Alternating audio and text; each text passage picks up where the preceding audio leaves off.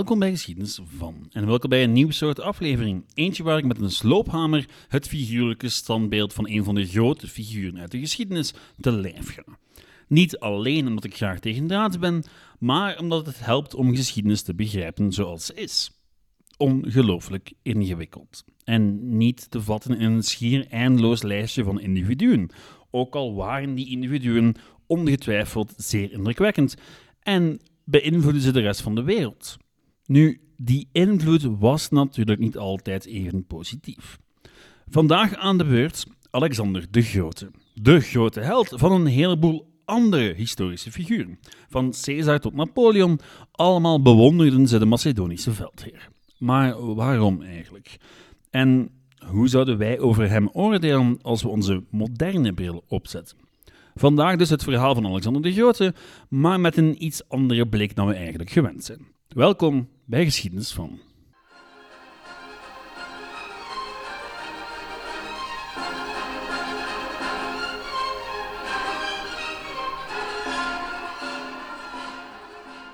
Beginnen doen we met het klassieke verhaal van Alexander de Grote.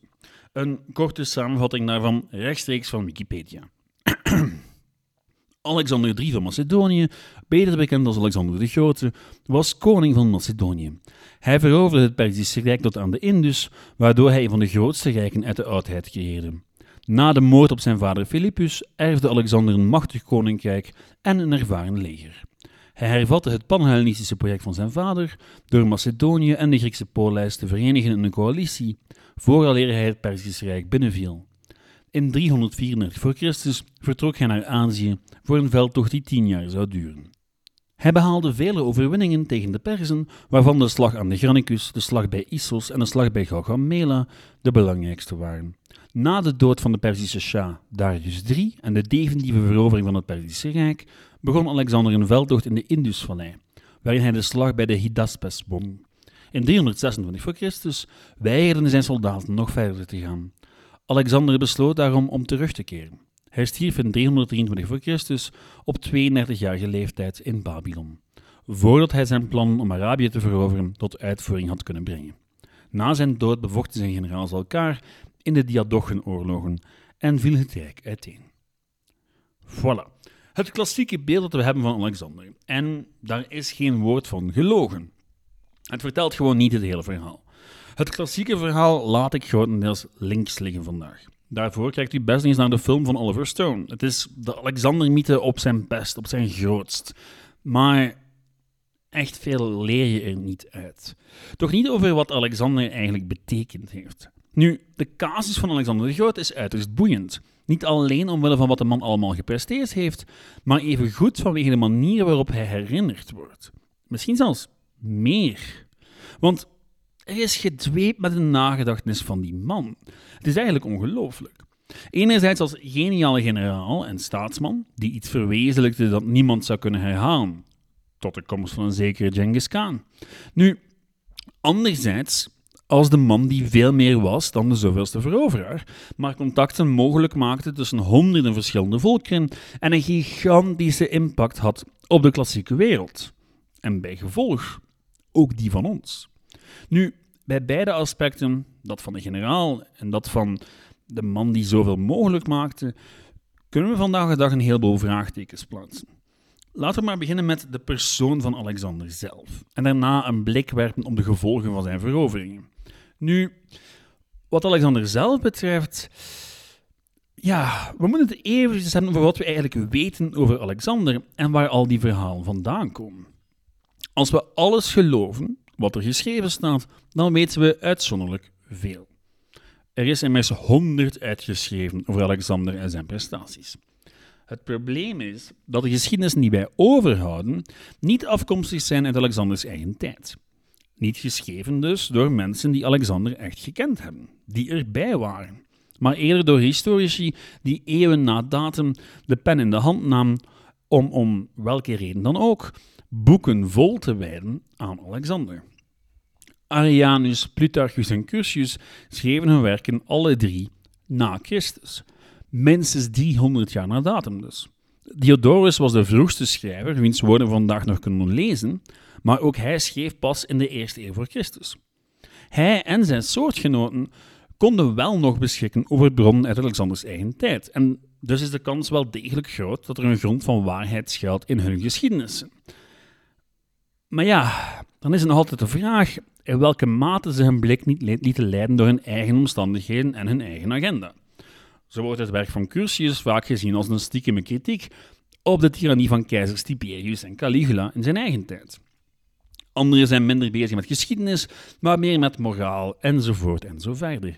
Nu, dat is allemaal niet zo vreemd. Historici worden simpelweg altijd beïnvloed door hun eigen achtergrond en vroeger was dat veel minder taboe dan het vandaag het geval is. Dus ja, wat weten we eigenlijk over Alexander? De grens tussen mythe en werkelijkheid is moeilijk te vinden in dit geval. Dus wat, we houden dat gewoon eventjes in het achterhoofd en daarmee hebben we genoeg gezeurd over de betrouwbaarheid van de bronnen en gaan we over naar Alexander zelf. In de meeste werken over Alexander wordt zijn doorzettingsvermogen geprezen, zijn ambitie en ja, zijn mentaliteit in het algemeen. Nu, dat zijn inderdaad zaken die best te bewonderen zijn, maar wie echt in de bronnen gaat graven, die vindt een heleboel details die we vandaag de dag niet meer zo gezellig zouden vinden. Een bloemlezing. Bij de verovering van Gaza, ja, dat Gaza, werd de leider van het Perzische garnizoen levend aan Alexanders strijdwagen gebonden, waarna hij rustig wat toertjes rond de stad draaide. Volgens een andere bron stak Alexander een van de Perzische hoofdsteden Persepolis in brand tijdens een dronken feestnacht. Nog een andere bron heeft het over hoe Alexander tijdens een drankgelag een van zijn beste generaals doodstak, omdat hij hem had tegengesproken. Zowat alle bronnen zijn het over eens dat Alexander een gigantisch alcoholprobleem had en daarbovenop een enorm ego. Nu, dat maakt hem niet gekker dan een heleboel Romeinse keizers of hedendaagse dictators. Maar toch. Nu, de kritiek op Alexander moet niet beperkt blijven tot zijn karakter. De vraag kan gesteld worden of hij wel zo competent was als velen dachten. Dat is zo. Zijn vader Philippus was een uiterst competent heerser en stierf zowat op het hoogtepunt van zijn macht, met de Griekse stadstaat onderworpen en een militaire machine die klaar stond om het Perzische Rijk binnen te vallen. Niet dat dat volstaat om Alexanders prestaties volledig te minimaliseren natuurlijk, maar het zet ze wel in een bepaald licht. Want ja, een groot deel van het werk was al klaar. De phalanx, het gebruik van de lichte cavalerie om toe te slaan als een hamer op een aanbeeld, het waren allemaal tactieken die bedacht werden onder Philippus. Hij was zich al jaren aan het voorbereiden voor een campagne tegen de Persen. Niet Alexander, die regelmatig overhoop lag met zijn vader. Het was pas na de dood van Philippus dat Alexander echt ja, de leiding nam. En hij zou de droom van zijn vader waarmaken. Zou de plannen van zijn vader volbrengen. Nu, wat die Perzen betreft, zijn er ook wel enkele kanttekeningen te maken. Ja, Alexander veroverde immens veel territorium, maar dat veroverde hij in de eerste plaats op één enkele tegenstander, namelijk het Perzische Rijk. En wat was het grootste en machtigste rijk in de bekende wereld voor dat van Alexander? Juist, het Perzische Rijk. En je krijgt soms het gevoel dat die Perzen voor weinig meer bestemd waren dan als boksbal te dienen voor de Grieken. In elk geval in de westerse interpretatie, waar ze vaak worden opgevoerd als de oosterse tegenstander voor de westerse Grieken. Je weet wel, de voorgangers in de westerse vooruitgang. Nu, dat Perzische Rijk was veel meer dan dat. Het was machtig en vreselijk rijk en had een gigantische cultuur. En dat trok veroveraars aan. Of dacht u nu echt dat Alexander enkel en alleen richting het oosten trok om de Perzische invasies van Griekenland te wreken? Feit is dat het Perzische Rijk al sinds de laatste gefaalde invasie van Griekenland in 480 voor Christus er niet zo goed aan toe was. Het Perzische Rijk was het zoveelste rijk in een lange reeks in haar regio en ze volgde het parcours van al haar voorgangers. Ontstaan als gevolg van een opstand tegen haar directe voorganger, het Babylonische Rijk, om vervolgens alle andere nieuwe rijkjes te bevrijden en het eigen grondgebied nog wat uit te breiden. Want het Perzische Rijk was wel met voorsprong het grootste van allemaal. Zelfs Egypte was eraan gevallen. Maar tegen Alexanders tijd werd het moeilijker en moeilijker om het uitgestrekte grondgebied bij elkaar te houden. Hoge belastingsdruk zorgde voor nodige frustraties bij onderdanen en gouverneurs. En ja, in afgelegen provincies stonden een heleboel mensen klaar om zelf de macht te grijpen. Wat trouwens ook verklaart waarom sommige delen van het Perzische Rijk zo makkelijk in Alexanders handen vielen. Heel wat steden en regio's zagen Alexander komen en dachten: wel, veel erger dan de Perzen zal hij wel niet zijn. En vervolgens openden ze simpelweg de poorten om hun nieuwe heerser binnen te laten. De overgrote meerderheid van de onderdanen van het Perzische Rijk waren niet echt gehecht aan hun heerser. Echt actief verzet moest vooral van de Perzische koning en zijn trouwe gouverneurs komen. Maar die werden echter keer op keer verslagen op het slagveld door die Macedonische machine. En bij gevolg kozen uiteindelijk heel wat provincies en gouverneurs eieren voor hun geld. Onder hen Egypte. Egypte, zowat een van de rijkste streken in het Middellandse zeegebied, viel zonder slag of stoot in Alexanders handen. En dat is slechts één van vele regio's. Natuurlijk werd er hier en daar wel hevig gevochten, maar zolang Alexander het Perzische leger het hoofd kon bieden, hadden de voormalige onderdanen van het Perzische Rijk er weinig problemen mee om de knie te buigen en die gekke Griek als god te erkennen. Nu, dat is een ander aspect van Alexanders carrière waar we vaak niet al te veel bij stilstaan.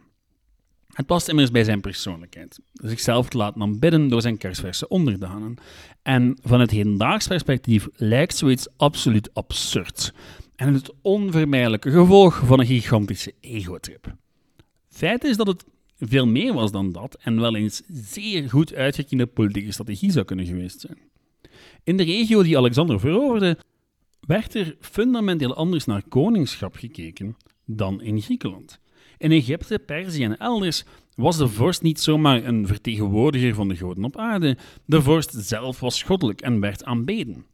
Het was de basis van een hele maatschappij, al duizenden jaren lang in sommige gevallen. Het is dan ook redelijk logisch dat Alexander zichzelf goddelijk verklaart. Dat hij uiteindelijk zelf in begint te geloven, wat het geval lijkt geweest te zijn, is een andere zaak. Nu, dat lag niet zo goed bij veel Grieken, want die hadden, traditioneel gezien, een heel andere visie op koningschap. Als ze überhaupt al het nut van een koning erkenden, want in deze periode waren heel wat Grieken republikeinen die met gezonde tegenzin de omhooggevallen Macedoniër boven zich dolen. En dat is misschien een van de meest onderschatte rollen van Alexander. We horen vaak hoe hij de westerse cultuur verspreidde over het hele Midden-Oosten tot in India toe, maar hebben het zelden over hoe het Oosten Alexander beïnvloedde en hij op zijn beurt het Westen. Het is geen toeval dat veel van de werken uit de oudheid, die we vandaag nog hebben over Alexander, geschreven werden tijdens het Romeinse keizerrijk, toen de keizer, jawel, aanbeden werd als god. Gezien het feit dat totalitair koningschap in Europa altijd gebaseerd geweest is op het president van het Romeinse Rijk, zou je kunnen zeggen dat Alexander er rechtstreeks verantwoordelijk voor is. En voor alle kwalijke gevolgen ervan, al is dat toegegeven misschien wat ver gezocht. Feit is dat de gevolgen van Alexanders veroveringen immens waren. Het is natuurlijk wel de vraag hoeveel hij daar zelf mee te maken heeft gehad. Want ja, de hele expeditie heeft maar tien jaar geduurd en het lijkt er niet op dat hij veel heeft nagedacht over de gevolgen van zijn daden. Ja, hij leidde zijn leger in een waanzinnige veroveringstocht, maar toen de veroveringen stopten en het tijd werd om te regeren, stierf hij. Zeer glorieus, maar al wat erna kwam, was dus niet zozeer het werk van Alexander, maar van zijn opvolgers. Want op tien jaar tijd kan je geen cultuur verspreiden over een gigantisch grondgebied. In tien jaar tijd kan je geen rijk bouwen dat de tand des tijds zal doorstaan. Wat Alexanders rijk ook absoluut niet deed. Op geen enkel moment lijkt Alexander echt stilgestaan te hebben bij hoe hij heel dat rijk zou managen of wat er gebeuren zou na zijn dood. Wat er echt gebeurde na zijn dood kan samengevat worden in één woord: chaos.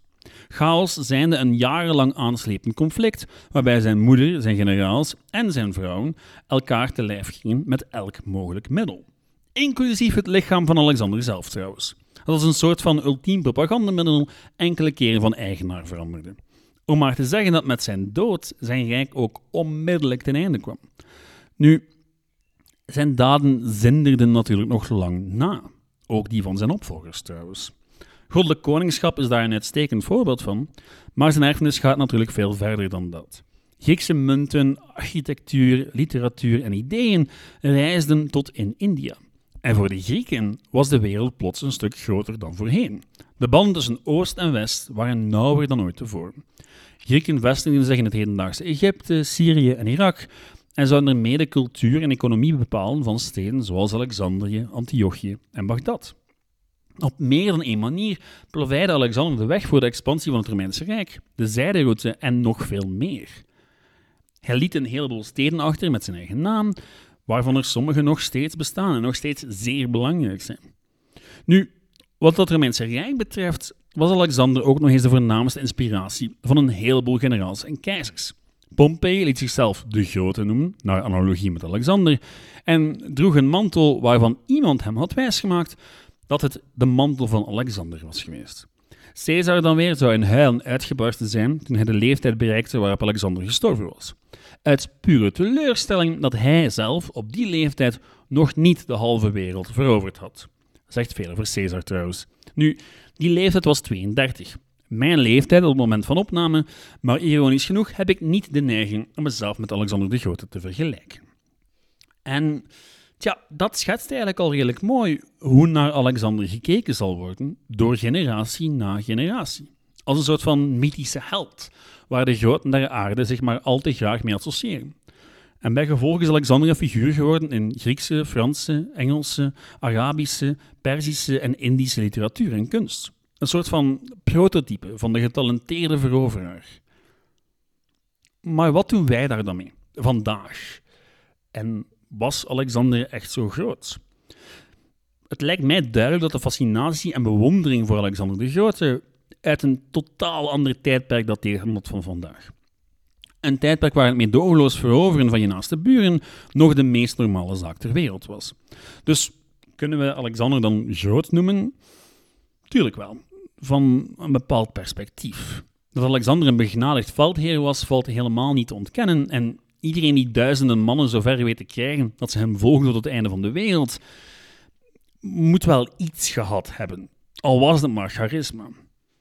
Maar hij was evengoed een despoot die ongelooflijk veel schade aanrichtte in de gebieden die hij veroverde. Maar opnieuw, dat geldt voor, wel, bijna alle groten uit de geschiedenis. Als we Alexander als groot beschouwen, dan moet het zijn vanwege de gevolgen van zijn bestaan. Gevolgen die we wel degelijk kunnen voelen tot de dag van vandaag. De tastbare gevolgen, zoals steden, koninkrijken, cultuur enzovoort, maar evengoed de minder tastbare. Zijn grootste erfenis is misschien wel zijn eigen mythe. Een mythe die opnieuw en opnieuw gebruikt werd door heersers om zichzelf te legitimeren. Een van de beste hedendaagse voorbeelden is te bewonderen in Noord-Macedonië. In de hoofdstad Skopje heeft de regering op een bepaald moment besloten om het jonge land een smoel te geven door Alexander te adopteren. Al wordt hij natuurlijk ook geclaimd door de Grieken. Dat is trouwens een heel belangrijke reden waarom Griekenland zo lang tegen Macedonië was. Nu goed, in Skopje prijken dan ook enkele gigantische standbeelden van Alexander en zijn naaste familie. De hele stad probeert zichzelf te vereenzelvigen met Alexander, omdat ze weten dat hij, in tegenstelling tot hun landje, wel bekend is in de rest van de wereld. Om de reden kunnen we eindeloos discussiëren, maar we kunnen niet om Alexander heen. Daarvoor was zijn prestatie te uniek en had ze veel te verdragende gevolgen. Dus ja, Alexander was en blijft groot. Op zijn eigen manier. En dat was het voor vandaag. Bedankt voor het luisteren en tot de volgende keer. U kan mij altijd bereiken via het e-mailadres Ook via Facebook kan u suggesties en andere dingen doorsturen. Dat is geschiedenis van of geschiedenis van België. Ik hoop dat die Facebook al wat in orde is ondertussen. En nogmaals, bedankt voor het luisteren. Tot de volgende keer. Ciao.